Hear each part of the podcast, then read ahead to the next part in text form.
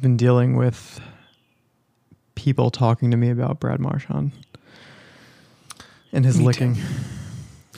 Yeah, I guess all I'll say about it briefly is that to be as comically outplayed and outcoached as they have been, they being the Bruins, pronouns, uh, the licking is starting to become embarrassing and it's starting to look stupid.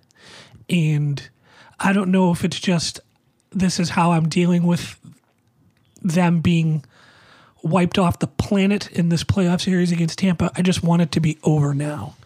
And uh, I just, I'm sick of seeing Brad Marchand lick people. It's stupid. It's childish. It's infantile. It's weird. And if he's not careful, they're going to punish him. And I just, it's just looks, it's a bad look. It's a stupid look. Stop doing it. Stop. It is. It has nothing to do with his, like, I was just thinking about this yesterday. His, when we talk about Brad Marchand's legacy, this is going to be his a topic. His legacy is creating a punishment so people don't lick each other. It's this the stupidest rid- thing on the planet. Ridiculous.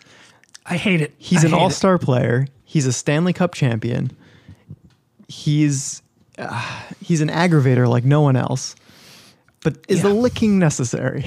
No, and that's the... That's the frustration with Marchand is that he doesn't need to do it. He's just being an idiot, and it's a, a stupid look.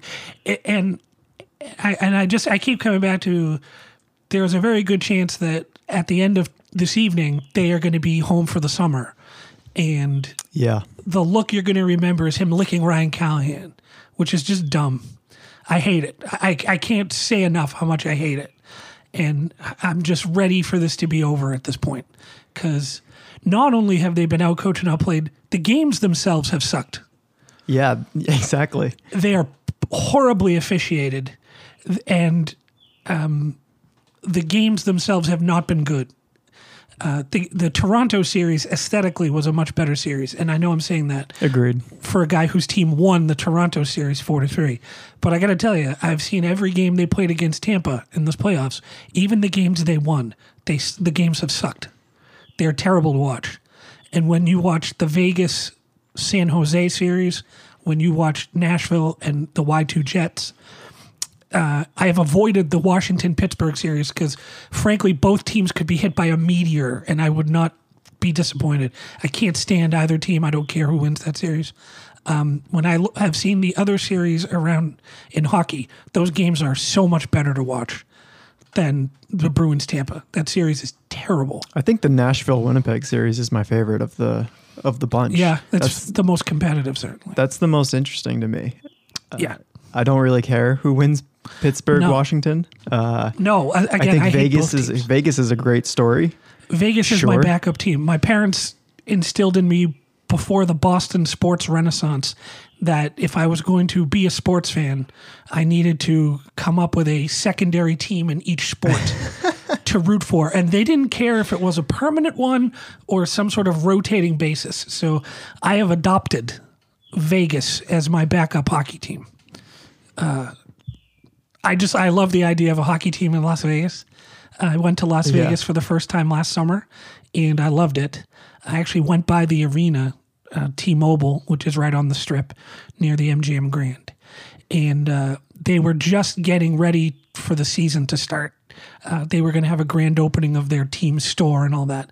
So uh, I really like, uh, I think Vegas is a great story, obviously. Expansion team in their first season. Um, I like their coach. I, I like the whole, I like the whole story. I, I, I'm rooting for Vegas unabashedly. In, uh, in the hockey playoffs because I don't think the Bruins are making it. I don't think the Bruins win today. Even if they do, I don't like I don't their chances so. winning three straight games, two in Tampa. That d- d- not what what not the way they've been playing and what we've seen. So my backup team is Vegas. Uh, go Vegas. Go Golden Knights. I would love to see Vegas win. My backup is Winnipeg. They have just been so exciting. The Y two Jets. Yeah. The, that fan base, just, they deserve it. Well, it's a Canadian fan base, so they're rabid. Well, they're, it's the only thing they have. It really is. If you've ever know or anything about Winnipeg, it's not like a thriving metropolis. I should also say, for the benefit of people we'll listening, I'm call, the Winnipeg hockey team is called the Winnipeg Jets.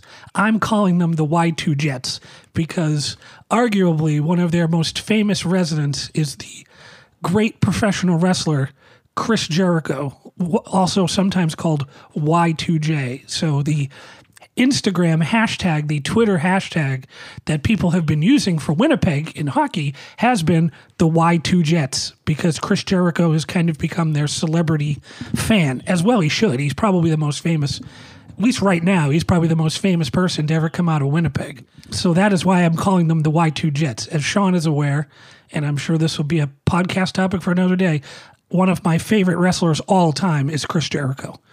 And uh, I'm an I'm a Jerichoholic from the early days of Chris Jericho's American television debut. So if I call the Winnipeg Jets the Y two Jets, that's why. It I mean, it writes itself. Yes, it does. Anything else that come out of Winnipeg that's worthwhile snow. And notable? Yeah. Ice, snow, cold. I was in such a terrible mood yesterday after watching game four. See, here's Sean's problem, folks. Sean is a Patriots fan, New England Patriots fan, and a Boston Bruins fan, and that's where it stops and ends. I am a fan of all four major sports, so the Celtics have a three oh lead on the Philadelphia seventy-sixers. I'm very happy today. I hesitate to say I don't care what happens with the Bruins, but let's just say I don't care what happens with the Bruins. You've accepted the fact that they are not coming out of this series. Nope. Not a chance in hell. I mean, I've been proven wrong before. True. Anything can happen, but I mean... Yeah, no. It is not. It is definitely not in their favor. Nope. To it, do that, to do what you're talking about, they win today in Tampa. They come home in two days and win here, and then they go back to Tampa for game seven and win. I just... They, they have a thirty-seven point nine percent chance of winning this game this afternoon. That's not great. No. It's not. That's not good. You look at the other the other series today uh, is Vegas Sharks. Sharks have a fifty-two point eight percent chance of winning. That's how close that margin is. Well, the series is t- is what three two Vegas, right? Yeah. The the Sharks have been in all of those games except for the first one. Yeah, but I mean, by and large, the Sharks have been in this series. The other two series, again, the margins are just they could go either way. Yeah. The Bruins are pretty much counted out of this thing. Yeah. At this point, and they were at the start of the playoffs. And for much of the regular season, I'm going, um, this is, we're turning yeah. into a sports podcast they're, now. No, their odds were high. Their odds, they were the second favorites yeah. to win the cup behind Winnipeg, believe it or not. I'm glad I didn't go to Vegas and put all my money on the Bruins. They are now dead last in terms of chances to win. Well, yeah, the because there's cup. A very good chance that today they're not going to make it through the party's today. Over. They're not going to make it through yeah. today. Tampa Bay Lightning is actually uh, now favorited. To win the cup? To win the cup. Give me a break. I don't think that's going to happen. No. I'm still I'm still looking at Winnipeg or Vegas. Who knows? Vegas has surprised me, pretty much everybody, all their entire inaugural season. Yep. So I'm rooting for Vegas. I, I've any interest I have in the N H L from this point on to the end of the playoffs is Vegas. Yeah. Well, look. Well, now I'm Celtics. Sad again. Well, hey, look, go Celtics. The team has been decimated with injuries and bad luck, and they are one win away from the conference finals. So the agony and the ecstasy on Causeway Street here in Boston. Yeah, tell me about it. Also, I would argue, hey, training camp is right around the corner. It's May. We got sixty days to training camp. Football will be here before you know it. Training camp is right around the corner. Well, welcome to the show, everyone. Yeah. Welcome well- to Wanted by None, Episode two, and they said it wouldn't last. I'm Sean Beacham. I'm here uh, with my partner in pod, Jeff Garoni. Pleasure to be here in my own apartment. We are here for episode two. Nobody, including ourselves, thought we'd make it this far. So I know this is a milestone. To all of you listening, we appreciate your time and your listening. Uh, we really, really do. We hope uh, you'll be equally as enthralled with this episode as you were with episode one. So, Sean, if memory serves, what you would like to talk about today, at least in the onset, is D C's big announcement for this week. Yeah, so we're we're new we're new to this. Uh, we're still sort of developing what the show could be. So we're going to mess around with format a little bit. Um, but this week, some things happened. Uh, and we talked last time a lot about the things that D C is doing wrong. Uh, so we kind of got on their case a little bit there. And I just wanted to point out... Justifiably so, I might add. Yeah, absolutely. I just wanted to point out a couple of things that have been announced since we last convened, probably to their benefit. The first thing is uh, they've titled and created a launch page for their online streaming service, which... The news, D C has an online streaming service. twenty eighteen, folks. Welcome. If you don't have an online streaming service in two thousand eighteen, I, I don't know what you're waiting for. Well, we don't have an online streaming service. It so. just seems like that's that's the thing everyone's doing now. I mean, you be the uh, content creator and distributor. Why pay somebody else to distribute your content when you can do it yourself? Exactly. Uh, but it also allows them to do whatever they want. And... They've announced a couple of shows for this thing. A couple of animated series, Harley Quinn. Is Harley uh, Quinn animated or live action? It's animated. I'm already disinterested. I find it, yeah. You see, here's the thing. Uh, Margot Robbie played Harley Quinn famously in Suicide Squad. She was the best part of Suicide Squad. She was Squad. the best part of Suicide Squad. And I mean... By far. Margot Robbie, great friend of the show. If you say. think about that movie... That is probably the first image that comes into your brain is yes. Margot Robbie and her performance there. But the character was invented for Batman the Animated Series. Yes. So it came out of the animated realm, and yes. it kind of makes sense that they would go back to to doing an animated series with Harley Quinn in a way. I don't know who's going to voice Harley Quinn. To be announced, I guess. I believe it was Arlene Sorkin. Uh, yeah, for the animated for the series. Animated series. Are, I believe you're right. We could get our fact checkers working on that. Wait, we don't have any fact checkers. We're our own fact checkers. I mean, animated series circa nineteen ninety. Yeah. Two, three, something like that. I get the sense that she probably won't do it again. Uh, they're probably going to want to bring in someone new. Who knows? We'll see. Right. You never know. Uh, the other animated series that they're doing, which I don't know anything about, is Young Justice. There wasn't a lot. As you said, it was a launch page. And, and a Twitter account and things like that with some basic information that yeah. this is what was coming soon. There's no release date. There's no nothing. Uh, but yeah, I believe it's Young Justice, right? That's Young that. Justice, yeah. Okay. Whatever that means. Sure. Uh, that's the other animated one. But then there's a couple of live action ones as well. Titans. Yep. The live action adaptation of Teen Titans. Which could be interesting. Which could be interesting. Uh, they're going to have Robin. They're going to have, you know, all the Beast Boy and... Uh-huh. Uh, I think they're also going to have a couple of lesser-known characters. A couple of images have okay. circled around. Uh, Hawk and Dove are characters. Oh. Uh, they've posted costume photos for those two characters. I think we've we've seen Robin's costume yeah, it previously. Looks good. It looks fantastic. So yep. I'm intrigued by Titans. As am I. I, I give that more. I, I'm more interested in that than I am in the animated Harley Quinn show.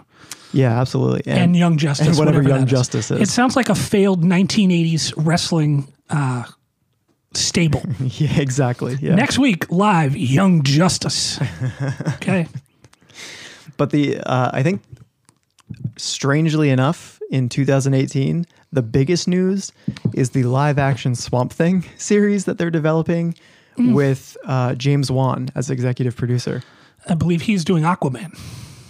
He's also doing Coming Aquaman. This December. He did uh, Furious seven. Yeah, he did one of the a couple of the Fast and the Furious movies. Yeah, but I think for this, I'm picturing he has ties with some horror films. Ah, so yeah. I am thinking Swamp Thing is going to be more of that. Yeah, speed. It's more of the Vertigo. Yeah, so that sh- that that has yeah that'll be that intriguing. Has raised some eyebrows. That'll be intriguing. People will watch that. Swamp Thing, twenty eighteen. Right. Everything that's old is new again. Yeah. Uh, what else did D C do? Oh, your favorite, uh, your best buddy, Steven Spielberg. Well, actually, there is one. Before we jump to the films, let's talk about the show they announced months ago for the streaming service that they have now delayed, which is Metropolis. Oh, you're right. The Superman show that wait, let's all just wait a beat. The Superman show that won't have Superman. I'm not making this up. Unlike, this is not, this is not the other Superman show without Superman, Krypton. Krypton, which I need to start watching. I, I haven't, I've heard good things and I've I'm going to things. start. Yeah. Sci-fi on demand. I'm told all the episodes are there. So it's a long summer. So one can only hope it doesn't go the way of Gotham on Fox. God, I hate Gotham. Which is I just, really do. It is just atrocious. Yeah, I don't like Gotham. I D V R the thing and I'm like a season and a half behind because I just can't bring myself. Oh, I stopped myself. after season one. I was bored, stupid. I, I just, I, I could care less about a Batman show that doesn't have Batman in it. You know, here's the thing to kind of tie in the D C T V stuff. Am I going to buy the D C Universe thing? Probably. Am I going to watch Swamp Thing? Probably. It's not my favorite, but probably. You know, Titans intrigues me. Is Swamp Thing anyone's favorite? No. I mean, again, two thousand eighteen. And if you say you are, you're a liar. I, I just, the Metropolis thing, I'd give it a look, but it seems like it could be uh, really boring, not unlike Gotham. But now I'm told Metropolis has been delayed. They're going to go back to the drawing board with Metropolis. That's probably for the best. Yeah, I think we're all in favor of that. So I'm sure as time goes on, we will talk more here about D C Universe, certainly about price and when it launches and things like that. What Sean was alluding to just now, Steven Spielberg has announced that one of his next movie projects is going to be Black Hawk. Yeah. And I can't remember if it's Black Hawks or Black Hawk. I I'm think it's sure singular. it will. I'm sure it will change. I think it. Well, here's the thing with Black Hawk, and I don't know a whole lot about Black Hawk. Uh, neither do I. I mean, I know I know what everybody knows through a cursory Wikipedia search. Yeah. So Black Hawk is a character and leader of a squadron called Black Hawk Squadron. So sweet. so uh, I'm imagining this thing takes place in World War Two. I believe you're right. Here's the thing I found interesting when I was doing a little bit of research on Black Hawk, though. There's a Flashpoint timeline where Hal Jordan is a member of the Black Hawk Squadron, which co- is comprised of ace pilots.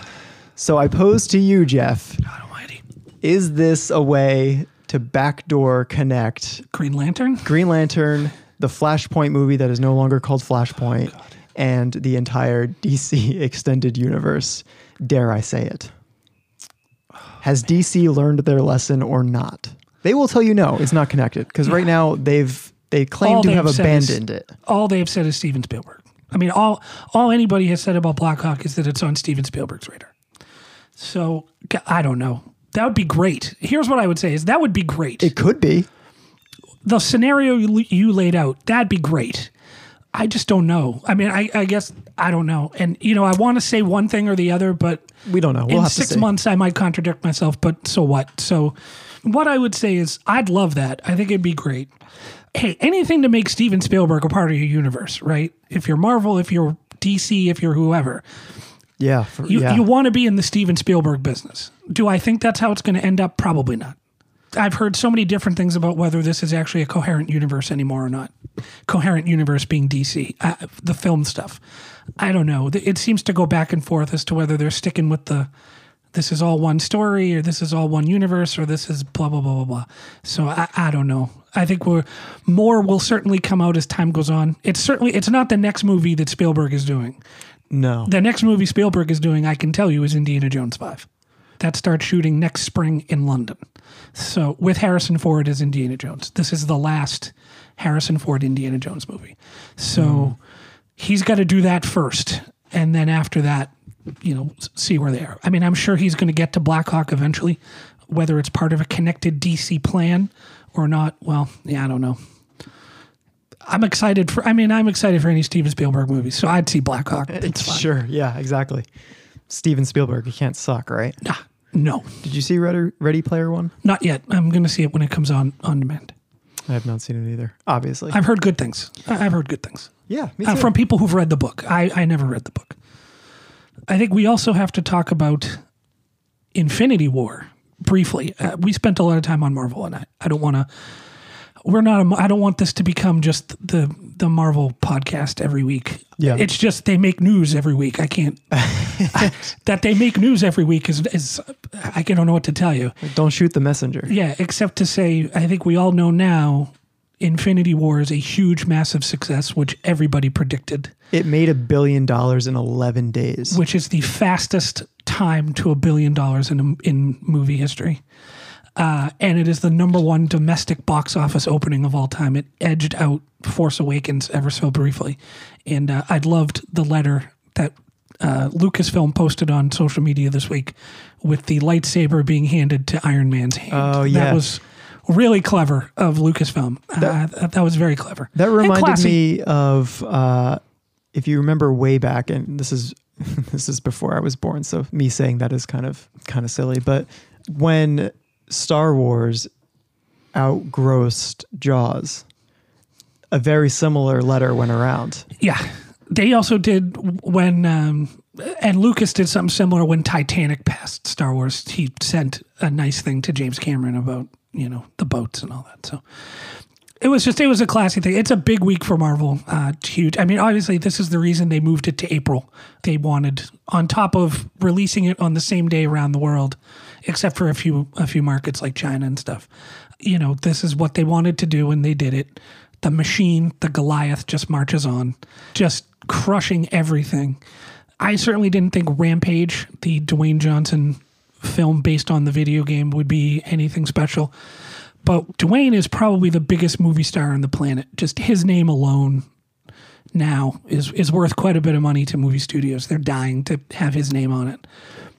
Rampage dropped something like seventy percent last week because wow. of the Avengers. I, I mean, they are, Marvel is just so big and so strong that there's very little that that is not a, there's very little they can't do.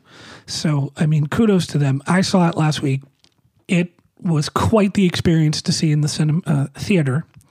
Can't wait to see it again uh, at home. I will tell you that uh, I have listened to our first show, so I'd like to correct myself on a few things.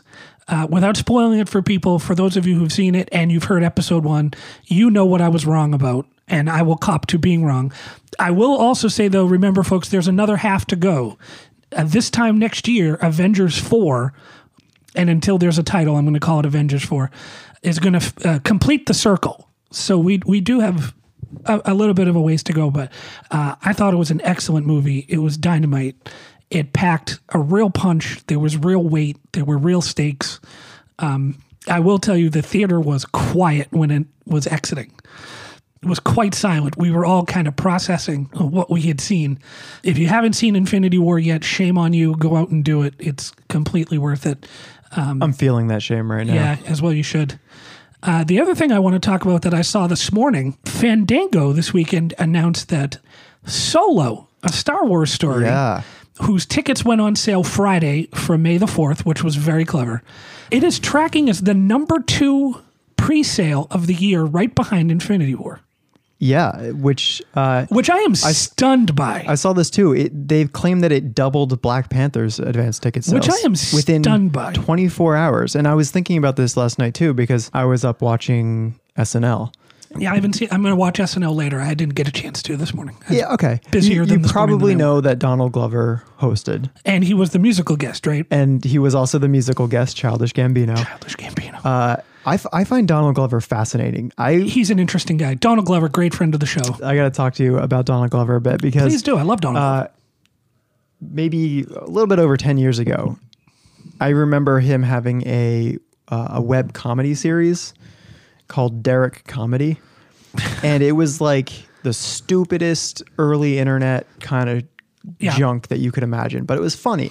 And from there, he started writing for thirty Rock. That's when I, I mean, I, so my first interaction with him was thirty was was thirty Rock, and I didn't know it, but thirty Rock. Yeah. So hello, Donald Glover. But on S N L, and I, I jotted a couple notes down because I wanted to mention this because it led me to looking at Solo. Indeed. Um, so I'm glad you brought that up. He, Donald Glover is in Solo as yeah. a young Lando Calrissian. Which I'm very excited for. Uh, he seems to have the look. He seems to, in all the dialogue I've seen, seems to be spot on. I don't know how to... You could believe that he is he would be Billy Dee Williams, like forty years younger. Yeah. Like, it's, the resemblance is there between, between Donald Glover and, and the very handsome, very suave uh, Billy Dee Williams. It is on point. They had a sketch last night, though, and I, I won't tell you everything that happened because he did really well on S N L. He's very funny. I'm not surprised. He was hilarious. Um, his musical performances were fantastic. He actually dropped a new song slash music video during really? S N L and then performed the song as his second act. God bless him. I it mean, was that's talent. Incredible. Um, they did a sketch at a at a like a hotel banquet hall on Naboo, and that's funny. Lando was hosting a convention of sorts for all of the black humans in the galaxy because he thought he was the only one. Yeah, yeah. And they sent out all these invitations and everything, and they, they planned for about a couple thousand people. Uh, it pans to the the banquet hall, and there's four. Because as any sci-fi fan knows, the black population in sci-fi is grossly... Well... The galaxy far, far away is certainly, uh, as somebody once said, it's a very monochromatic rainbow. So, to steal a line from his sketch last night, there's a lot of lizards in vests, not a lot of black people. That's very true. It was, it was so good. Uh, anyway, uh, Kenan Thompson was obviously in the sketch. I love Kenan Thompson. I really do. He is he's a riot. He was in the sketch. He was uh, Saw Gerrera. Oh, who Forrest Whitaker played in from Rogue, Rogue One? Rogue One, and I think he's in Rebels. I think he's in Star Wars. Oh, maybe Rebels. Yeah. I'm looking forward to. I have it on the D V R. I'm going to watch it uh, later on today.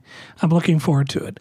As a longtime watcher of S N L, I will tell you that at this point in time for S N L, their success or failure every week is almost solely dependent on who the host is, in my opinion. Yes.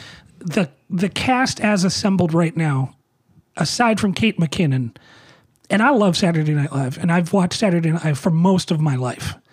Um, aside from Kate McKinnon, there is no one who can take a mediocre sketch and just, through their sheer talent, make it better just by being in it. Will Ferrell could do that. Um, Mike Myers could do that. Dana Carvey could do that, among many others. Uh, Dan Aykroyd could do that. But this cast right now, short of Kate McKinnon, nobody can do that. I don't get the sense, I don't watch S N L a whole lot anymore, but I don't get the sense that this cast is quite up to par with their improv skills. They I seem, would agree with that. They seem very scripted, stick to the script kind of, uh, yes. kind of bunch, which all those people that you just mentioned, those are improv people. Yes. Uh, they take, Except for Dana. They can take their situation and bring it wherever they want. I would say, though, the weeks that that show seems to soar seem to be weeks where either the host is legitimately a funny person, it's a comedian, or they get lucky and somebody's funnier than they think they are. Or somebody is funny mm. than you think they are. Hence, we talked about Gal Gadot last week. Yes. I watched Gal Gadot Saturday Night Live. It was much better than I thought it would be. She didn't strike me as somebody who would be super funny. She is, as it turns out. She was very good. Jennifer Lawrence was another one who I was, she had done Saturday Night Live, I think, twice now. And both times she's killed it. As it turns out, Jennifer Lawrence is very funny. Jon Hamm. Jon Hamm is devastatingly funny. He's another one. You shouldn't be that talented, that funny, and that handsome. You could be two out of three, John, but you can't be all three. Jon Hamm, great friend of the show. Would love to have Jon Hamm on anytime. I love Mad Men. But if the show stinks lately, it's the host stinks with it. They're, the host isn't funny, and they can't carry it. That this show was good is not a surprise to me, because Donald Glover is one of those people who can take mediocre and make it great. I'm pretty sure he was in every sketch. And I would put him in every sketch. I don't know what you're doing with Donald Glover unless he's in every sketch. Yeah, they were all they were all pretty good. I mean, some better than others, obviously. But the success and failure rate on that show is... They're all pretty good. They don't care about that. Yeah, I'm not surprised. I mean, Donald Glover, um, a lot of his thirty rock stuff is very funny. He was very funny on Community. I haven't watched Atlanta, but, you know, heard good things. And when they cast him as Lando, I was like, oh, that's phenomenal casting. That's great. So I was just stunned. That could be the best casting in the movie. Well, they, they took Han, they made Han Solo an unknown actor. So anyway, I think what stunned me was... there is so much bad about this movie that's out there that people have seen. And it's still, yeah, and it still sold as many advanced ticket sales as it did. The directors got fired.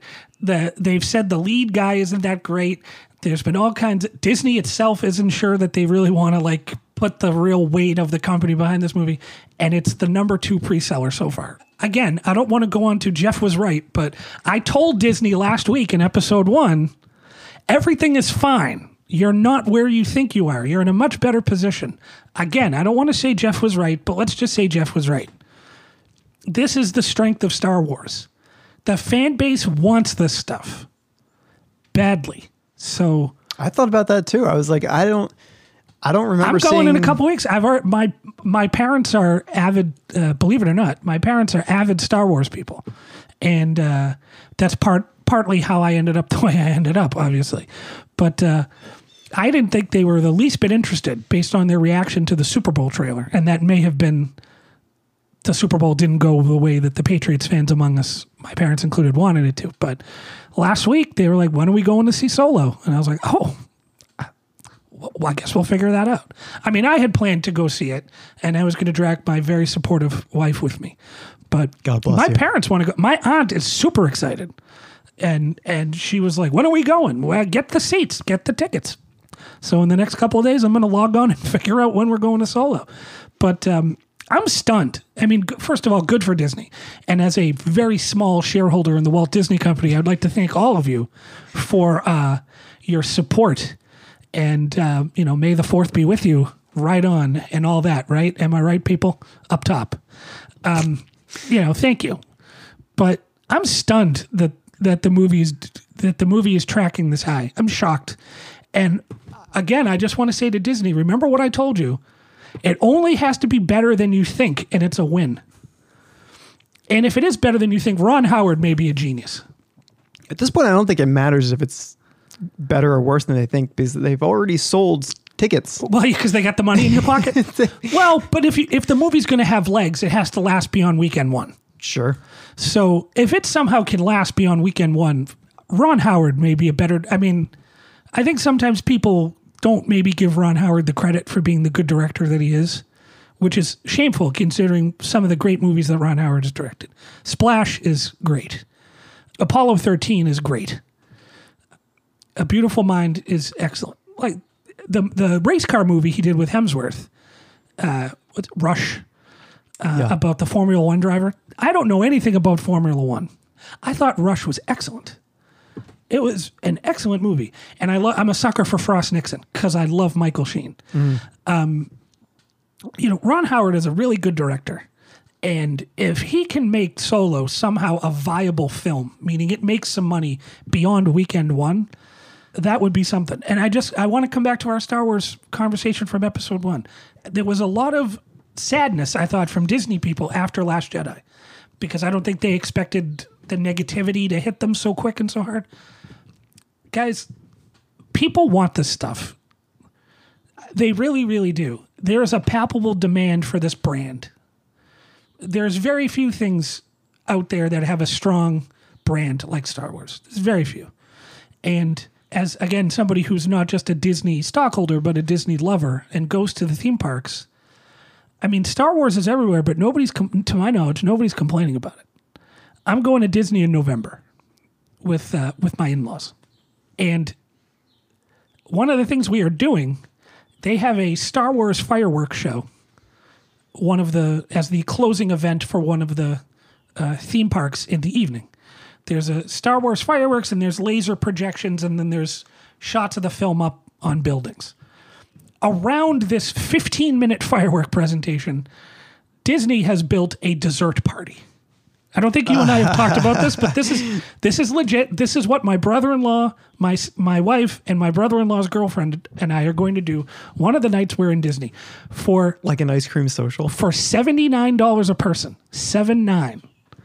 We are going to uh, go to the section of the park that's Star Wars themed. Thankfully, inside and air conditioned for at least part of this. If you've ever been to Florida, it mm. can get humid and hot. So. Thankfully air conditioned. There's no seats, but there are cocktail tables. And it is a dessert party. They have cupcakes and cookies and all kinds of desserts. They have a few picky, savory foods. They have soda and water and alcohol. And that goes on for about an hour before the fireworks. fifteen minutes before the fireworks come on, the stormtroopers escort you out of the party area. Oh, my God. You get a Star Wars souvenir on the way out, and you get a priority viewing spot for the fireworks and the show. And I got to tell you, I can't wait to do this. I'm very excited. Reservations have not opened yet. Um, it'll pro- probably they'll open sometime over the summer because we're going in November. But this is part of what Disney has done. And I got to tell you, these things sell out. Like, people are paying sixty dollars, seventy dollars a pop to get cupcakes that look like Darth Vader.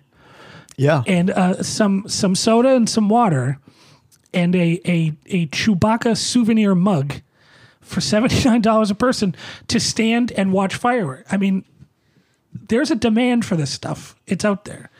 And it's real. The force is strong. And I don't think they really need to worry. I think everything is going to be just fine. They just do what they do, and it's going to be fine.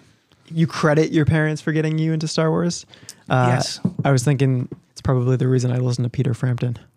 It's just it's my parents. Uh, the other thing Fandango announced, you can now order, pre-order tickets or order tickets mm-hmm. from your Google Home speaker.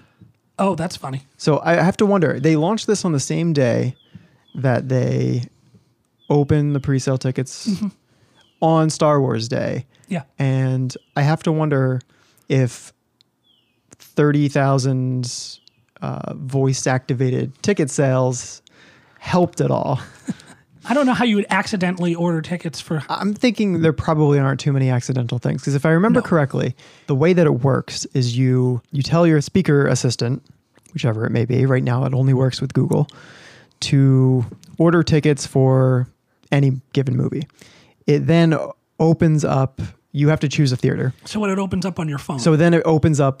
It pushes it to your phone okay. where you can actually buy the tickets. That I don't think... I, I think people who were... People were seeking out, seeking that out. They weren't. I don't. think So then, my question would be, how much did it help their oh, advanced ticket sales? Is it just? I imagine it's pretty convenient. I haven't done it, but I can imagine that being a, a convenience that oh, would make no buying tickets super quick and easy. I mean, I'm not surprised. I mean, that no, it makes sense, doesn't it? Yeah, one hundred percent. I mean, that these things are supposed to be the centerpiece of your lives now. It's supposed to be a personal assistant. So Alexa, Google Home, whatever. What's the Apple one called HomePod that nobody owns? Right. With, you know, Siri. First things. Cool. Mm-hmm. Um, I'm not surprised that they launched it when they launched it. No. You know, they wanted to have a big thing around it and all that. Um, I'm also not surprised. That's a thing you can do now. And my yeah. sense is all of those home devices will get that eventually. Um, because it's two thousand eighteen and that's where we're going. I mean, Infinity War didn't have that and they didn't have a problem. True. Imagine if they did. Well, I don't think we have to. I'm, I'm sure when Avengers four goes on sale uh, a year from now, that'll be part of it. And it'll be on more devices. Disney just keeps breaking their own records. And I have yes. to just think that advanced ticket sales is just another one of those things that we're going to see increase and increase and increase yes. uh, over the years.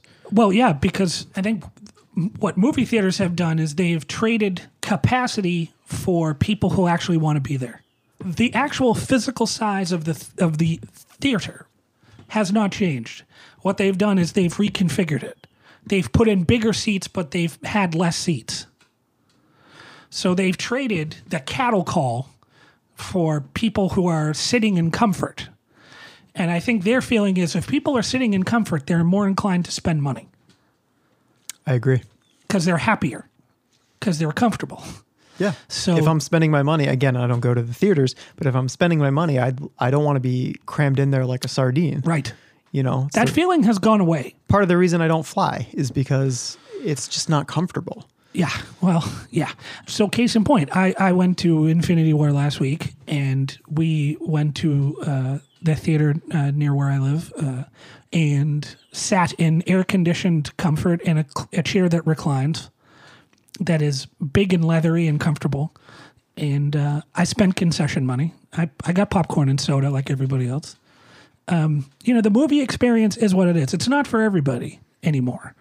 And because of all the different ways you can entertain yourself, it's not the only way to entertain yourself. And as we talked about last week, there are certain movies that I want to watch at home in the comfort of my own home. And then there are certain movies that I am willing to go out into the public with like-minded individuals and sit and view.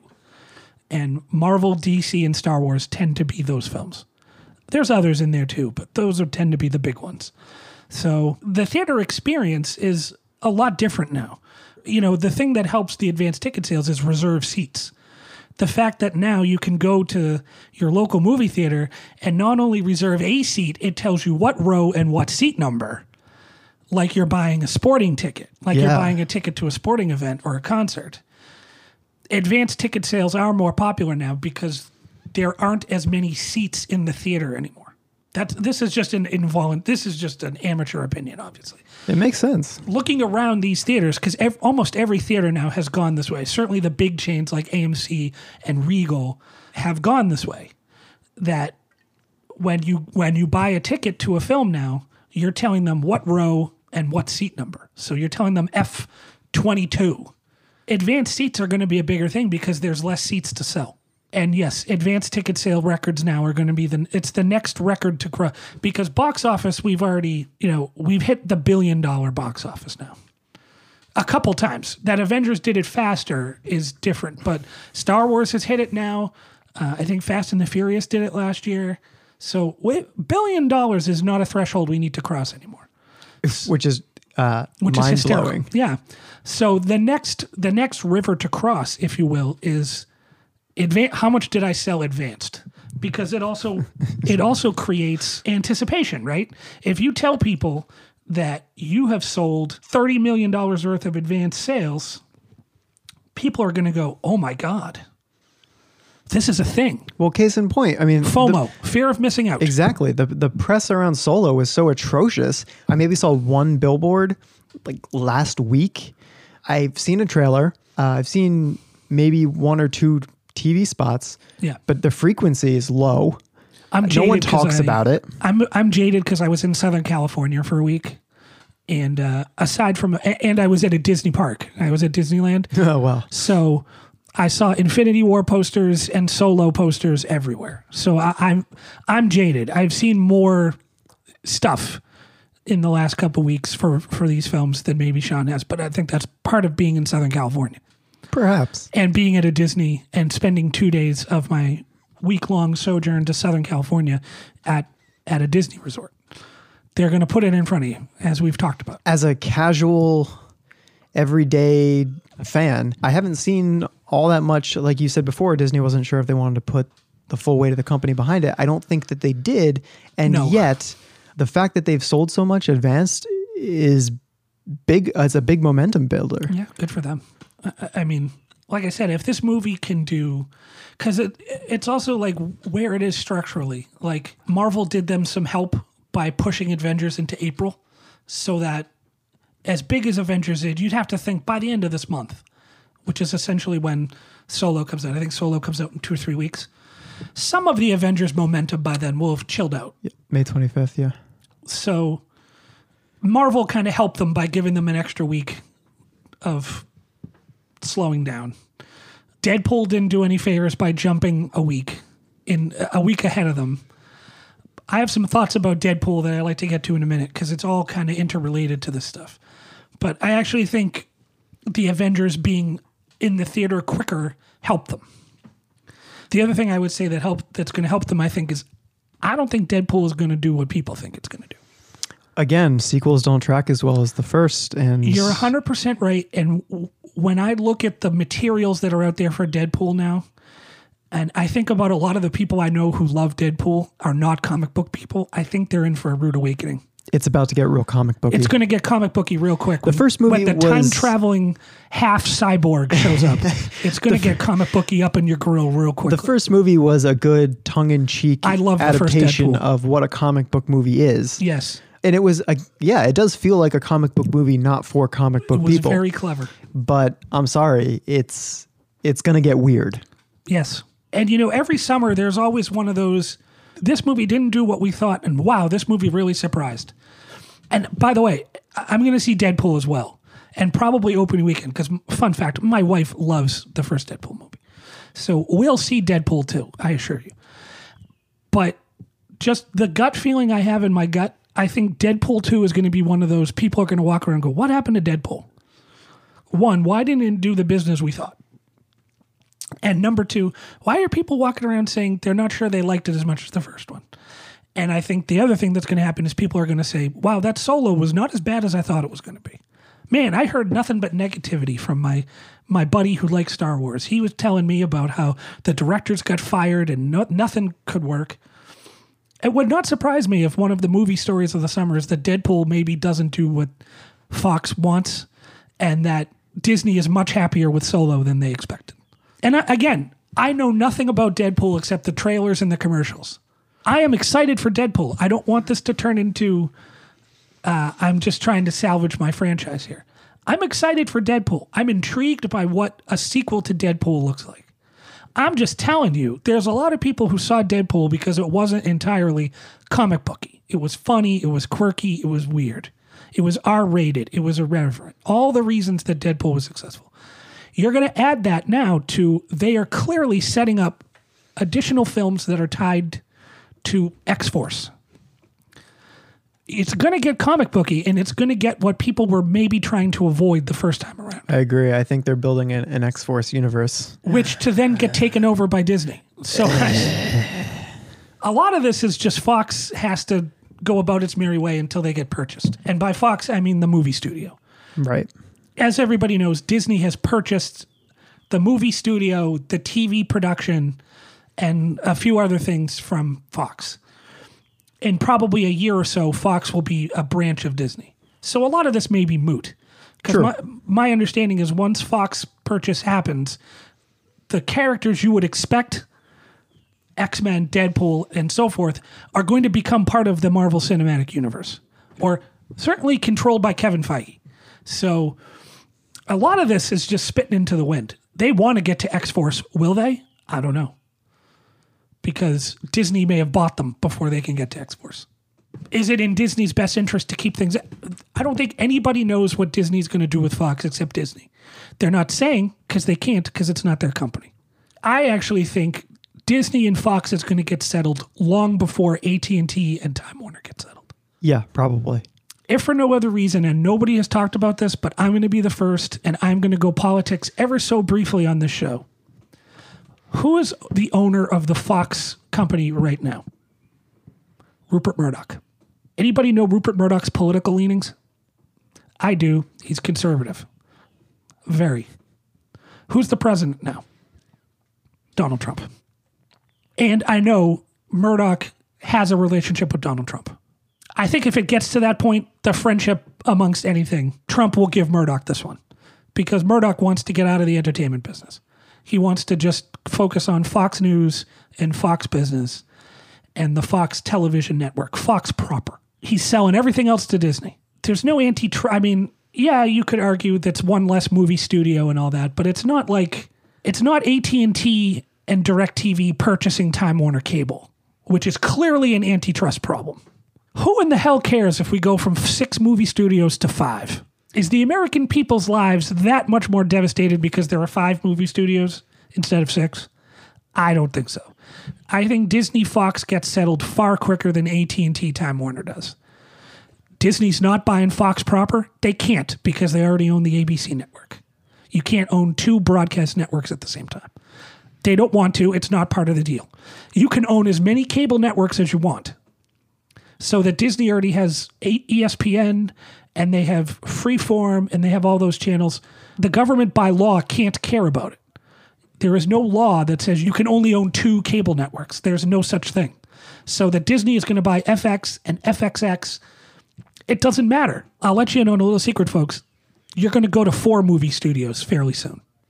Somebody is not making out of this alive. Once Fox gets bought by Disney, the only movie studios left that wouldn't be owned by somebody else would be Disney, Universal, Sony, Warner Brothers, and Paramount. Somebody, either Sony or Paramount, is not staying alive. They're going to get bought by somebody else. I think, and a lot of people think, Paramount and C B S should remerge. They used to be one company. They're now two. They ought to get back together. And in fact, they're working on it. So that leaves Sony. Huh. That's yeah. interesting. So that leaves Sony. Sony, I have heard there are people in Japan who desperately want to get out of the movie business. They want to focus on the electronics business. So it wouldn't surprise me if in the next year or two, Sony gets sold, either to Universal or to whoever. Maybe somebody we don't know, the Chinese or whatever, but or the some rich Middle Eastern sheik with oil money. But we're going to be quickly going from six to five. It wouldn't surprise me if we're down to four in the next year or two, because Sony is looking around, much like Fox was looking around a year ago, and they're saying, we can't put our I P in front of people the way these other companies can. They aren't Disney. They aren't Comcast Universal, who own theme parks and all that stuff. They they just aren't. And if the electronics people want out of the movie business, they're going to get out of the movie business. So they're going to get bought by somebody, either Universal or somebody. So I would say about the proposed Disney-Fox deal, I'm not sure the government really has much to stand in the way from. Murdoch is a friend of Donald Trump. Bob Iger is a friend of Donald Trump. Bob Iger being the C E O of the Walt Disney Company. So I just don't see this deal not going through. It may take some time. I just, I don't see it not happening. There's too many people involved who like each other or have a warm relationship with each other to have that happen. I don't think Donald Trump is going to screw over Rupert Murdoch. I just don't. Considering Trump spends most of his time watching Rupert Murdoch's news network. Man watches Fox News relentlessly. He's not screwing over Rupert Murdoch. Rupert Murdoch wants out. I'm sure he's told Donald Trump so. This is going to get done. So Fox is going to be owned by Disney. Their entertainment assets are going to be owned by Disney. The X-Men universe, cinematically, including Deadpool, and the Fantastic Four universe are going to come back to the M C U in the next eighteen months. I don't know what happens now. From what I understand, Fox is kind of walking around in limbo because they just don't know what's going to happen. My feeling, though, is Deadpool two is going to do what people didn't want, which is it's going to be more, I think it's going to look more like a traditional-ish comic book movie with the obvious Deadpool insults and comedy. I don't think it's going to do what it's what people want it to do business-wise. In two or three weeks on this pod, I could be correcting myself. I got a message from uh, a listener. I'll keep the name out of it, but he's upset that we didn't refer to Matthew McConaughey's career in episode one as the McConaissance. He's right. He's one hundred percent and right. Yes, you are right. Yes. Matthew McConaughey is an enlightenment. Yes. To the industry. Yes. To the world. Yes. Uh, I would agree. McConaughey's putting out a whiskey. Did you know this? Yes, I've heard this. With Wild Turkey? Is it surprising at all? Nope. No. Seems about right. Yeah. Here's the problem with McConaughey now is that I hate to say it's become a tall tale, but it's just kind of like, oh, Matthew McConaughey did X. Yeah, probably. But I mean, that he's producing his own alcohol? No. No, not a surprise. Didn't uh, that it's Wild Turkey? Also not a surprise. Yeah, Wild Turkey's a perfect fit, right? He's reaching that group where there are some actors out there, and we've talked about this. They could do, or you could tell me that they've done or said anything, and I would just believe it. Yeah. Yep. Matthew McConaughey is getting there. Bill Murray is one of them. Bill Murray is a hundred percent there. I would believe any story you told me about Bill Murray. Yes, without question. I would say uh, Prince is there in memoriam. Prince, yeah. Yeah, exactly, yeah. Yeah. There are just some people who are just so out there and yes. so outlandish. Yeah, I I just believe anything. Sadly, the president has become that now. Yeah, it just took a turn. For I've, different reasons. I mean, if somebody said to me, Donald Trump did X Y Z, yeah, I'm going to believe it now. But let's get back to the fun and games. Bill Murray is definitely in that scenario. Yeah. one hundred percent. He's invented that. I think so. I mean, we've all heard the various Bill Murray stories. You know, crashing bachelor parties, sneaking up behind people and putting their ha- his hands over their eyes, saying, nobody will ever believe you, and then disappearing. Like, we've all heard the Bill Murray stories. And that he, re- you know, and when he does show up, he seems to be like the one-man party.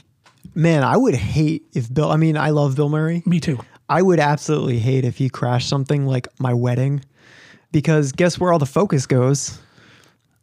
Bill Murray is at your wedding. Yeah, but it's Bill Murray. So see, this is where this is where the Bill Murray thing is. It's like, yeah, but it's Bill Murray at my wedding. You know what I get? I get a photo with Bill Murray. Yeah, well, hey, I'm not saying no to that. Bill Murray, friend of the show. Oh, I mean, that, that would be a that would be a delight. One of these days, I'm just like, I just want to be walking down the street of Boston and see Bill Murray. Sure. Just like hanging out with one of the homeless people, you know, just like sitting next to them. Uh, trying to raise some money for him or something. You know what I mean? Like outside of Walgreens. Yeah, that'd be something. Does that sound unbelievable? No, I no. would believe Bill Murray would do that. Yes. I actually don't see many famous people. I've been in and around Boston for almost ten years. I actually don't see all that many famous people, at least in the Back Bay. I no. did, however, see uh, Bill Clinton once mm-hmm. coming out of the bookstore. Uh, on Boylston Street, I think. Famous people. Yeah, I mean, Steve Martin frequents Berkeley. Yeah. Well, the banjo thing. I actually saw more famous people when I worked in Cambridge. I used to see John Malkovich all the time. Oh God, he's another one. John Malkovich. I would believe anything. I wouldn't. Really? No, he's not. He's not playful. That's really unfortunate. When I so funny story. So I worked in Cambridge at a at a university. Uh, starting out, it was my first job out of college, and I had been there about a year, and I went out to lunch and came back very excited and went to my friend and said, "You'll never guess who I just saw." And he said, "Who?" And I said, "John Malkovich." And I was about to say, and I wish I had gone up to him and asked for or shook his hand or whatever, and immediately he pulls me into a side off and says, now this kid is from Cambridge. He says to me, "Look, I'm going to tell you something about John Malkovich. Don't talk to him. Don't look at him. Don't acknowledge his existence. He will get mad, and he is not above swearing at you." So... No. And so from from there, that point on, anytime I saw Malkovich, which was not often, but I saw it a couple times a year, uh, I barely acknowledged his existence because I didn't want to be M F'd on the middle on the streets of Cambridge, which I'm told he has done to people. So uh, do I believe any John Malkovich story? No, not in the Bill Murray sense. Do I believe John Malkovich swears at you if you acknowledge him? Yes. He did not look like a happy camper. He's not from the area, but he lives around here. No, yeah, he lives in, he has a, a place in Cambridge, I think. I saw Steven Tyler a few times. He's not John Malkovich. uh, I saw Peter Wolf from the Jay Giles Band a few times because Peter Wolf's from Cambridge. Yep. Um, again, Peter Wolf. Apparently Cambridge is the place to be. Peter Wolf is happy if you walk up to him and say, you know, "You're Peter Wolf." But I've seen Peter Wolf a few times. I've seen Steven Tyler a few times. In terms of brush with celebrity, that's pretty much it. Yeah, yeah. I, I didn't, you know, didn't see too many famous people. I met John McCain once when I was in college when he was running for president the first time. I mean, I physically met him. I walked. I we were introduced. He was he was speaking to my politics class I was in at the time, so he met us after class. So it was right when he was running the first time. Did you hear the uh, the statement he put out? John McCain, about barring Donald Trump from his funeral, but inviting Barack Obama and George W. Bush to be eulogists at his funeral? Yeah. I read it. John McCain, friend of the show. Uh, yeah, one hundred percent. That made my day. Yeah, same. Uh, and the fact that he regrets choosing Sarah Palin as a running mate is hilarious. Uh, yeah, there was a lot. There was a lot in there. You know, it, clearly he's not well. Yeah, which is uh, sad. Which is sad. I mean, cancer is brutal. Man, this is taking a dark turn. But I know. He seems like he's in a good place, though. If, uh, he seems like he's surrounded by family and friends who love him, which yeah. is, I think, all you can ask for when you're in the condition it seems like the senator is in. I don't want to say these are the last days, but it sure sounds like somebody who understands their own mortality. And it seems like they're aware that their mortality is approaching. And so, he seems comfortable with that. Yes. It seems like there are quite a lot of people in this world who love him, which is great. Uh, and that sounds really like candy-ish, I know, just stupid. But, you know, the stuff with him and Joe Biden was touching in that article. It seems like they have a real legitimate friendship. Yeah. Two people politically yeah. different, although I don't think they're that different. but politically different. But to have that kind of close relationship, I think is nice. I feel First like they're all, marketed differently. I would also say, is anybody surprised that Joe Biden is a kind, decent man? No. So what, Uncle Joe? Uncle Joe. No. He, uh, I like the former vice president. I always have. I, I think the world of Joe Biden. And he seems like a kind, good, decent man. So that he and McCain have a nice relationship. That article was was more warm. But again, I probably could go to John McCain's funeral, and he can't. Can I go back to Matthew McConaughey for a second? We've gone from John McCain dying to Matthew McConaughey. I know. The world has turned this podcast off. No, I don't think so. I think last time we talked about putting Matthew McConaughey in anything. Yes. Um, we didn't talk too much about the Dark Universe. Do we have to? I want to for just a second. Are you talking about Universal's Monster Universe? I am talking about Universal Studios' you know that's Monster dead, Universe. Right? Yes, I know it's dead, but let's pretend for a second that it's not. And Tom Cruise killed it. Tom Cruise killed it? Well, The Mummy made five bucks. Oh, right. This was part of that. Yeah. That was the launching pad. That garbage Mummy movie he made was supposed to be the launching pad for the Dark Universe. I think the Dark Universe is dead.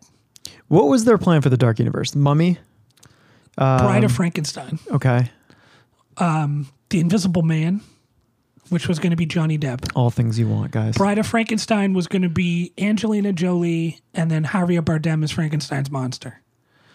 So Depp was going to be the Invisible Man. I believe Benicio del Toro, they talked to him about the werewolf or, or the wolf man. Oh, my God. And I believe one of the other things was going to be Creature from the Black Lagoon, which, believe it or not, Scarlett Johansson wanted to do Creature from the Black Lagoon. These, This is just rumors. I mean, this is what I had kind of... And they were working on Dracula. Dracula. And Van Helsing. Yep. And Van, Van Helsing, Helsing would be a woman. There'd be a woman Van Helsing. Which I have to I have to take credit for. I have wanted a Van Helsing this reboot. This is true. You have wanted a female Van Helsing. For, for a very long time, and I wanted the lead to be a female lead. Yes. Uh, sci-fi has done it, unfortunately. Yes. They have done it. They took our idea. They took it from me. I I was watching, I watched a few episodes of it, and it's not bad. I'll say it's not good, but it's not bad. Bad. Isn't that kind of the Sci-Fi Network? That's kind of the Sci-Fi. That's their tagline, right? It's not good. It's not bad. It's the Sci-Fi Network. It's sci-fi. Yeah, it feels more like, um, what was that movie? thirty Days of Night. Okay. Josh Hartnett. The vampires are, it's post-vampire apocalypse. Great. Right? So Super. It, it feels more like a zombie thing. Ugh. But these zombies don't, you know, eat your brains. They suck your blood. Sweet. So again, it's not great. It's not bad. But they took my idea. Yeah, and did. that's what that's what gets me. Uh, they yeah, they, did. they took a female lead and and uh, rebooted Van Helsing. Yeah. I wish it had been done better because I feel like that's money. You know how you do it better? First of all, don't put it on Sci-Fi. Fair enough. Not to diss Sci-Fi Network, but I mean, come on, folks. The other thing I wanted as part of that Dark Universe uh, we've talked about, because uh, Dracula was part of it, is having Matthew McConaughey I knew you were going to come around star to this. in as Dracula, as Dracula in oh, the boy. Dark Universe. Yeah, we did talk about this. But like a modernized, yeah, uh, high-rise dwelling. The way you, we described it was his character from Wolf of Wall Street, but basically Dracula. Kind of, but yeah, but a vampire. Yeah. You know, he's sharp-dressed. Standing in front of his high-rise uh, office building. What was the movie with Christian Bale where he was uh, the killer, but he was in the suit? American American Horror. Psycho? American Psycho. So we've basically made American Psycho meets Wolf of Wall Street meets Dracula. Yeah, but with Matthew McConaughey, which Sweet. is what's going to do it. Yeah. Yeah. So to give people some context, so what this podcast came out of the fact that Sean and I commute to and from work together Monday through Friday. As you can imagine, if you live in any major metropolitan area, but certainly greater Boston, Sean and I have a lot of time to kill, both in the morning and the afternoon. So oftentimes, to amuse ourselves, we talk about movie or T V show ideas that we have and and potential casting of these events. So I have heard Sean's Dracula Matthew McConaughey pitch uh, quite a bit. Um, the, there's a couple that I have thrown Sean's way. First of all, in a serious note, C B S took my idea because they are currently rebooting Magnum P I for next fall. This was definitely your idea. Yeah. I have wanted a, a Magnum P I reboot since I don't know when. But so C B S took my serious idea, which was to reboot Magnum P I. The other idea I desperately wanted to do, but have now found out, I think it's a fruitless one because of Sammy Hagar. Damn Sammy, it, Sammy Hagar has a T V show on Access Television. I know what you're thinking. What in the hell is Access Television? Well, dig deep into your cable. If you have a cable package still, Access is there. And it's called Sammy Hagar's Rock and Roll Road Trip. He drives across the country. I assume he eats food. He meets interesting people. I wanted to do that show, but with Paul Stanley from Kiss and, and give everybody the full Paul Stanley, the yelling, you know, the how's everybody doing? I wanted the full Paul Stanley experience, but Sammy Hagar has taken that from us as much as he's taken Van Halen. So it's not enough that he took Van Halen from us. He took my idea about taking Paul Stanley on the road and eating food. Van Halen with Sammy Hagar, is, that's your favorite version of Van Halen. You prefer Look, the Sammy Hagar. Here's what David I would. Levi. Here's what I'd say. I like Van Halen in all forms, save Gary Cherone. My point about Van Halen was, you can't say Sammy Hagar was a failure. He sold more records. Yeah. Commercially, they were a bigger deal with Sammy Hagar. Yet my favorite Van Halen song is Panama, so do that. It's a great song. It is. So he took my Paul Stanley idea. Paul so Stanley now Paul eats. Stanley and I are deprived of a T V show. Paul Stanley, friend of the show. Please call. I would take Paul Stanley's call. What was it? Were we going to put it on the uh, the Travel Network? Yeah, it was either the Food Network or the Travel Channel. Yeah. Paul Stanley Eats, where we're going to drive around and maybe have them try to break some food eating records, like, you know, most chicken wings. Kind of like a Man Versus Food, but with Paul Stanley from Kiss. Sans makeup. I mean, we're, this is not ridiculous. Yeah, I mean, that's just silly. Yeah. So I desperately wanted to do that. I still think we could. I have yet to watch Sammy Hagar's Rock and Roll Road Trip, because, you know, I have standards. Not many, but I have them. I, I just imagine uh, a different version of Guy Fieri's show. Oh, God, I can't. What, the, my thing or the, the Sammy, Sammy Hagar. Hagar? The two of them are just like, they're two peas in a pod, I feel like. Sammy Hagar and Guy Fieri. I, I can't with them, either of them. Uh, Diners, yeah. Drive-Ins, and Dives, I think it was. Yep. Yeah, that's Fieri's show. Hard pass. Yeah, it's not great. But, but because of Sammy Hagar, Paul Stanley and I have been deprived of a T V show. Yeah, so I think thanks. so. Thanks, Sammy. Thank you so much. Yeah, so uh, thanks, Access, and thanks, Sci-Fi, for yep. stealing our ideas yep. straight from our brains. Yep. So what you what we're talking about here, folks... Unless my car is bugged. Yeah, well... Maybe, maybe the Jeep is the bugged. The phones are listening. I'm not joking. I was in California. Oh, I know. I was in California a couple weeks ago, as, as Sean knows, and we were in Palm Springs. My wife, myself, and friends, we were celebrating a friend's birthday, and... I wanted to find Frank Sinatra's house for a, for a couple obvious reasons. One, I'm Italian. Two, I like Frank Sinatra. Yeah. And three, who doesn't want to see a big giant house that Frank Sinatra owned in the middle of the desert? So I'm trying to see if the public can actually get to this, or, you know, somebody owns it or whatever. As it turns out, it's like a museum, but there's no private, there's no public tour. They rent it out to like big groups for parties, like V I P type parties and stuff. But before, so I'm saying this out loud. I have my phone in my hand. I'm, I go to my Google app to type it in, and guess what comes up? As soon as I hit the search feature in Google, Frank Sinatra house, Palm Springs. So the phones are listening. So it's quite possible Sammy Hagar didn't bug us, but the phones are listening. So who knows? I liked your Van Helsing, your female Van Helsing idea. I liked. I think we wanted her in the Dracula movie with Matthew McConaughey, if memory serves. And, uh, yeah, I mean, if it's a dark universe, why not? I think we were trying to figure out the female actress that would counterbalance McConaughey well. I, I can't remember if we ever got there or not. I don't think we did. No, my first answer is going to be Jennifer Lawrence, because I want Jennifer Lawrence in everything. She's the female version of your Matthew McConaughey? Yeah, I just I, I think the world of J-Lo. I really do. I think she's funny. She's talented. I think she's going to have a hell of a career. I'd see her in just about anything. The Sci-Fi casting for Van Helsing, uh-huh. Kelly Overton. I have no idea who that is. No idea either. I really don't know anything about her. Uh, she was in True Blood. Okay. I guess, which I, never watched, I watched up until maybe the last season.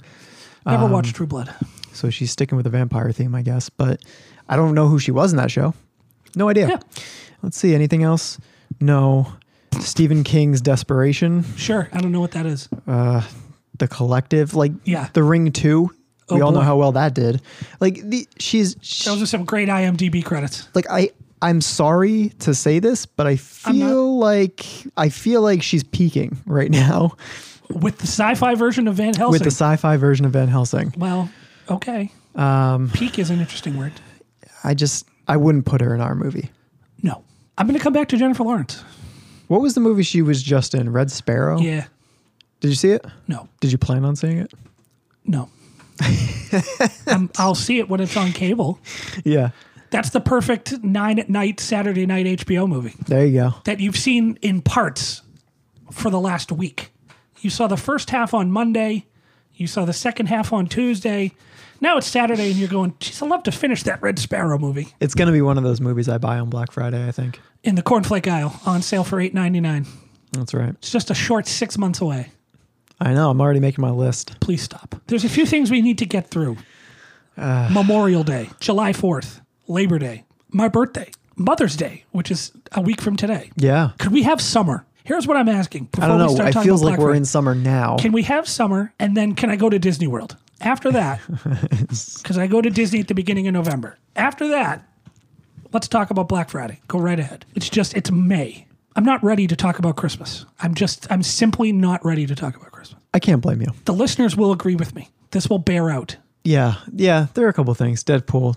Deadpool comes out on my birthday. I haven't seen Solo yet, for God's sake. Yeah, apparently a lot of people are going to. I want to see Jurassic World, Sean. I want Jeff Goldblum back in our lives as Ian Malcolm. I feel like Jeff Goldblum is another one of those people. I ask for so little. I would believe anything. He seems like an all-around fun guy. I love Jeff Goldblum. Great friend of the show, Jeff Goldblum. Absolutely. Can I see Jurassic World two so I can see Jeff Goldblum back in our lives as Ian Malcolm? That's happening before your little Black Friday shopping spree. Spoiler with Jurassic World two. The dinosaurs always get out. Life finds a way. The dinosaurs always get out. Well, Jeff Goldblum will tell you. I mean, he knows. Yeah, they know this. We're not telling them things they don't know. The whole point is that the di- if it's no movie if the dinosaurs just stay. What is this, wait, what is Dinner with Andre with dinosaurs? We're just we'll sit around and have a dinner party, and talk about our lives, take some selfies with dinosaurs. Jesus. What a terrible movie that is. Jurassic World, where nothing happened. What is this? It's like your everyday zoo experience. Yeah, what is We Bought a Zoo? Was Cameron Crowe directing uh, Jurassic World two? Come on. The dinosaurs get out. I, look, listen, folks. If you think I'm going to Jurassic World two in June and you don't think I know the dinosaurs get off the island, I don't know what we're doing here. Of course the dinosaurs get off the island. I will also just say, for the record, I know nothing about this movie. I'm spoiler-free on Jurassic World. I know yeah. who's in it based on trailers and stuff. Same. I'll tell you, of course they get off the damn island. That's the whole point. What are we doing here unless the dinosaurs get off the island? Come on. I don't know what he's talking about. He's talking about some weird European cinema film where we'd all just sit around and hang out with the dinosaurs who are going to invariably eat you anyway. Come on. I don't plan to bring any children to the taping of this podcast. Oh, no. That would be a very bad idea. I'm sure small children are fully capable of seeking out and listening to podcasts on their own because they are far more advanced beings than either of us. Well, my two-year-old niece bought my mother sneakers with her phone the other day. So that's incredible. And my mom now had to take the one the one touch ordering off of Amazon because my niece, her grandchild, hit the button because she likes hitting buttons and she likes my mom's phone. And uh, sure enough, a couple days later, some sneakers showed up that my mom didn't order. Were they the right size? Oh, yeah. It was just she reordered what she had already ordered. Amazing. Yeah. So my mom had to take the one the one touch ordering off. I don't do the one touch ordering. It still makes me very nervous. Oh, it makes me horribly. I had to turn it off. It makes me nervous, too. Same reason I have the Echo, the Amazon Echo. I don't order a damn thing on it. Because it makes me super nervous that what's going to show up at my house is not what I want. Yeah. I, I've... The Echo's in the back, buried, so it can't hear anything. I had someone ask me about this because I have both the Echo and the Google Home. The Google Home, and someone asked me what the difference is between the two. And yeah, th- I mean they're both pretty similar. I mean all of these things are pretty similar in terms of their assistant capabilities. But what it comes down to is that you have two companies, Amazon, Google. One, Amazon, designed a product to help you buy things. Yes. The Echo is there to help you buy things on Amazon. It's a personal shopper.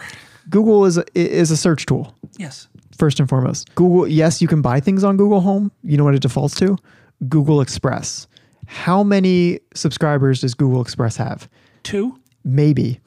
I don't know. I didn't even know Google Express was a thing until two minutes ago. Exactly. You can buy things on Google Express, but wouldn't you rather buy it on Amazon? Yes. Yeah. My wife has Amazon Prime. Of course I would. Exactly. And Google Express is the same, same deal. Two day. Really? Yeah, sometimes same day. Area restrictive, of course, but... Great. My point being, if you're looking to search for things, buy a Google Home. If you're looking to buy things, get an Echo. God it's forbid not rocket science. To, God forbid I should want to do both. Well, here's the thing. You would think that Echo would be just as good as searching for things. It is horrible. Oh, the Amazon Echo? It's terrible. Yeah, the Amazon Echo. It is horrible at searching for things. And I'm sure the Google Home is a horrible shopper. It is. Because, again, it defaults to Google Express. God forbid we should do both. No. You have two different companies. They're they're aiming to do two different things. Sure seems that way. And then there's the HomePod. Yeah. Do either of us know anyone who has one of those? No. I have Apple products all over the place. I don't want one. Yeah, my wife my wife is all in on the Apple. We don't have a HomePod. I won't buy one. Do you need a third?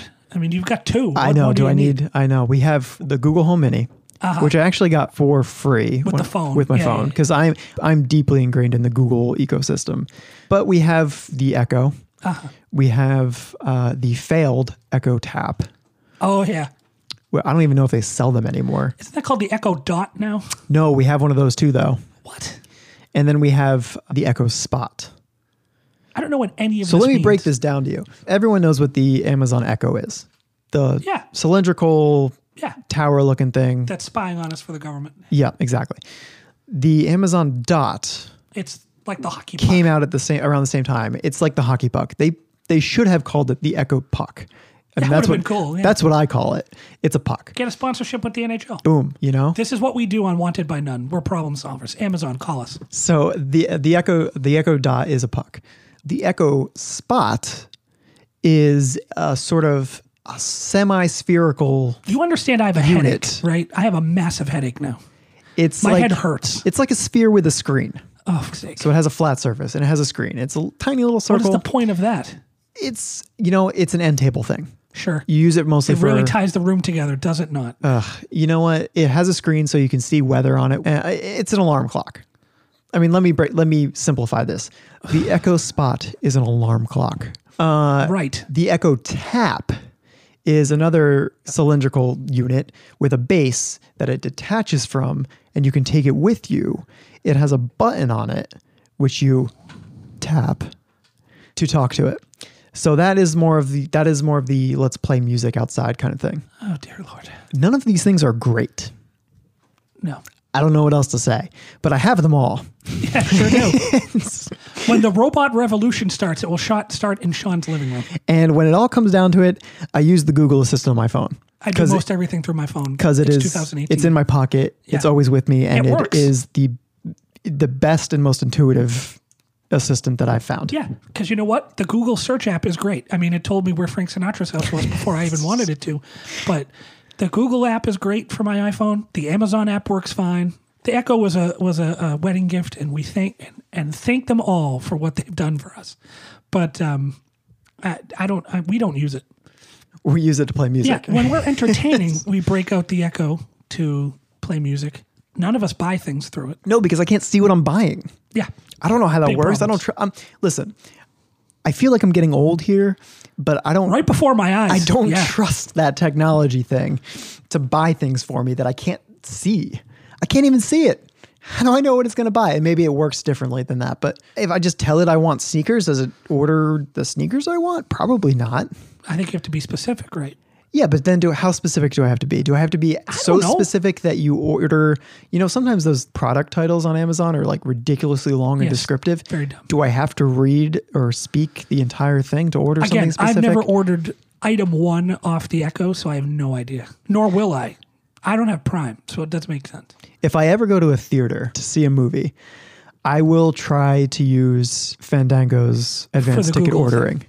Good for you. And I'll let you know how that goes. We should talk about that next. When that, if that happens, when that happens, yeah, we should talk about it. I'd love to know how it worked. Yeah, so I'll see you in like three years when I go to the movies next. Sweet. It's not like we have a podcast where we could talk about this or anything. Cool. Movies, big fan. Yeah. Up top. That sounds like you have four devices, none of which are useful to your life, and none of them work. Yeah. So the Google seems to be doing what you want it to. Yeah, and maybe it's biased. I don't know. But you have four, three or four Amazon devices, and none of them seem to do what you want them to do. Well, they all theoretically do the same thing. That's the other thing. Why do you have four of them that all do the one? You could take the Echo around with you. They all theoretically do the same thing. The yeah. Echo is the Echo is the Echo proper is in our living room. Uh-huh. That's our music player. Uh, the Echo Dot or Puck is in our kitchen. That's the kitchen timer. Because the speaker on that thing is horrible. It's not like I can use it as a music player. Anyway, the uh, Tap is docked in our bedroom, but again, you can take it around anywhere. Why do you have that? That is another music player. Okay. Uh, and then the Spot, which is the end table alarm clock. Okay. But theoretically, all of these things do exactly the same thing. Yeah, they do. I'm deeply Yet confused. I have found specific purposes for each each one. Yeah. And I mean, I guess good. Uh, I don't know. Seems like you have a very fancy end table alarm clock. It's just more crap connected to my Wi-Fi, which yeah, I overpay I mean, for. For God's sake. I don't know how your wireless network doesn't collapse in on itself. Oh, it's awful. Like it's the protection grid from Ghostbusters. It's terrible. Yeah. I think you need six or seven more devices there. Please. Is your Switch hooked up to your network when it's home? I plug in as many things as I can. Uh, um, the Switch does not have that option. So yes, it is connected to my network. I'm just trying, again, I'm just trying to see if we can make this thing go up like the protection grid in Ghostbusters. My wife and I bought a smart T V recently over the past year or so. Yeah. And uh, another Black Friday find. And uh, we were messing around with the settings one day, and she she noticed that it has uh, wireless capabilities. Yeah. So that you can connect it to the Wi-Fi. I shut that down. We are hardwiring this thing in because I don't need another goddamn thing connected to the Wi-Fi network. Word. Uh, I connect as much as I can to my modem. Because again, my internet sucks. I mean, I, I Xfinity, Comcast, I mean, it's it's terrible. Ugh. It's absolutely horrible. I, I grossly overpay for it. And I know this. And yet here I am. But I won't do, I won't upgrade to Verizon Fios, which is a clearly a better service. I have Fios. With, you know, feelings about Verizon as a company aside, it is clearly a better service. Well, let's be clear. America in two thousand eighteen, the two companies people hate most in their lives, cable company, phone company. Yeah. And I don't mean Apple or Google or Samsung. I mean A T and T, Verizon, or T-Mobile and Sprint. People actively hate those companies. Yeah. I mean, every year they do. Uh, Comcast various... was voted the hate, most hated company in America. America, a country that makes weapons and all kinds of stuff. Even in even saying all that, we make missiles and planes and bombs and guns. The most hated company is Comcast. How does that make you feel, Comcast? And, and that I, is awful. I, I'm sure right behind it are A T and T, Verizon, T-Mobile, and Sprint. Uh, every I mean, every year they have those online polls yeah, or surveys or whatever to see who's the most hated company in America, and it's either Comcast or Verizon. Yeah. Verizon Every sucks. Fios sucks less than Xfinity. That's why I have Fios. Yeah, the reason I won't do that is because I have I have a router, my own router. I have my own modem. Both are fully capable of handling Verizon's Fios network. Except you have to get their modem Except and their router. They won't they won't support it because no. It's Verizon and they want you to either buy or rent their modem, which I will not do. You can see it to your left. It's stunning, but I will not do it. That's truly a breathtaking piece of black plastic. I have a hardware that can that can run your service, but I won't give you the satisfaction of taking that extra, what is it, thirty, forty bucks a month or three hundred, a one-time three hundred dollars payment to buy the damn thing, which what am I going to do? Only use it on your, like, heaven forbid I ever switch internet providers again. Like, I'm not doing that. So here I am with my grossly overpriced, overtaxed, ex- overtaxed Wi-Fi. Comcast, Xfinity, garbage network. Because you get your T V through DirecTV. I do, which I like. I like DirecTV. Yeah, my T V and my internet are all. I get everything through Fios. Yes, that's the other thing. I don't bundle either. Oh, I bundle because I like DirecTV. I got a landline phone in there. I'd like to sell you. Oh God, it comes with it. I don't know what to tell you. Uh, apparently, my business is out of date. Really? My business listing is out of date. Apparently, it's good to know. Fantastic, right? That's all the calls we get there. I call my parents. See, the landline phone actually does come in handy in here. The cell service in here is not great all the time, so mm. It's actually useful. We we order takeout food. So I call my parents, and uh, I call, and my wife occasionally calls my in-laws. Landline. But if I remove the landline, the whole bundle collapses. So, whoop, there it is. There it is. Wow, we've just become one tech podcast in five seconds. I, yeah, tell me about it. We've we've run the we've shot the gamut on this one. From movies to politics to I got to tell you, folks, tech. If we haven't landed on a subject that you like in episode two, I don't know. We've done it all here. Anything you want to say in closing? I think we've reached a good wrap-up point, don't you? Yeah, I would agree with that. Thanks for listening, everybody. Yeah. We appreciate you joining us. Thanks for sticking in there for this hodgepodge of an episode. Uh, again, we're messing around with format a little around. bit. Uh, but if you liked it, uh, you want to share you your thoughts, or you didn't, yeah. If you liked it or you didn't, uh, and want to share your thoughts on anything we talked about this in this episode, and it, there's a lot of things. Yeah, you can find us on Facebook, Instagram. Yes, Instagram. Our Instaban has been lifted. Woohoo! Uh, Twitter at Wanted by None Pod. Uh, you can also email us. wanted by none show at gmail dot com. Thanks for listening. Please subscribe. Uh, leave a review on iTunes. Yeah. Get you your five-star reviews. We would love your five-star reviews. You can find us on iTunes. You can find us on Google Play, uh, a couple other platforms. So pretty much anywhere you want to listen to podcasts, hopefully you will make us a part of your your podcasting experience. Go to Kindle and buy Smashing by our good friend M. Constantine and go check out Crooked Horse. Yeah. I said the name right. Yeah. Crooked Horse. Bring money. No, we don't actually get any money. No, we get no money out of this. Right. So we will see you next time on Wanted by None. Thanks for listening.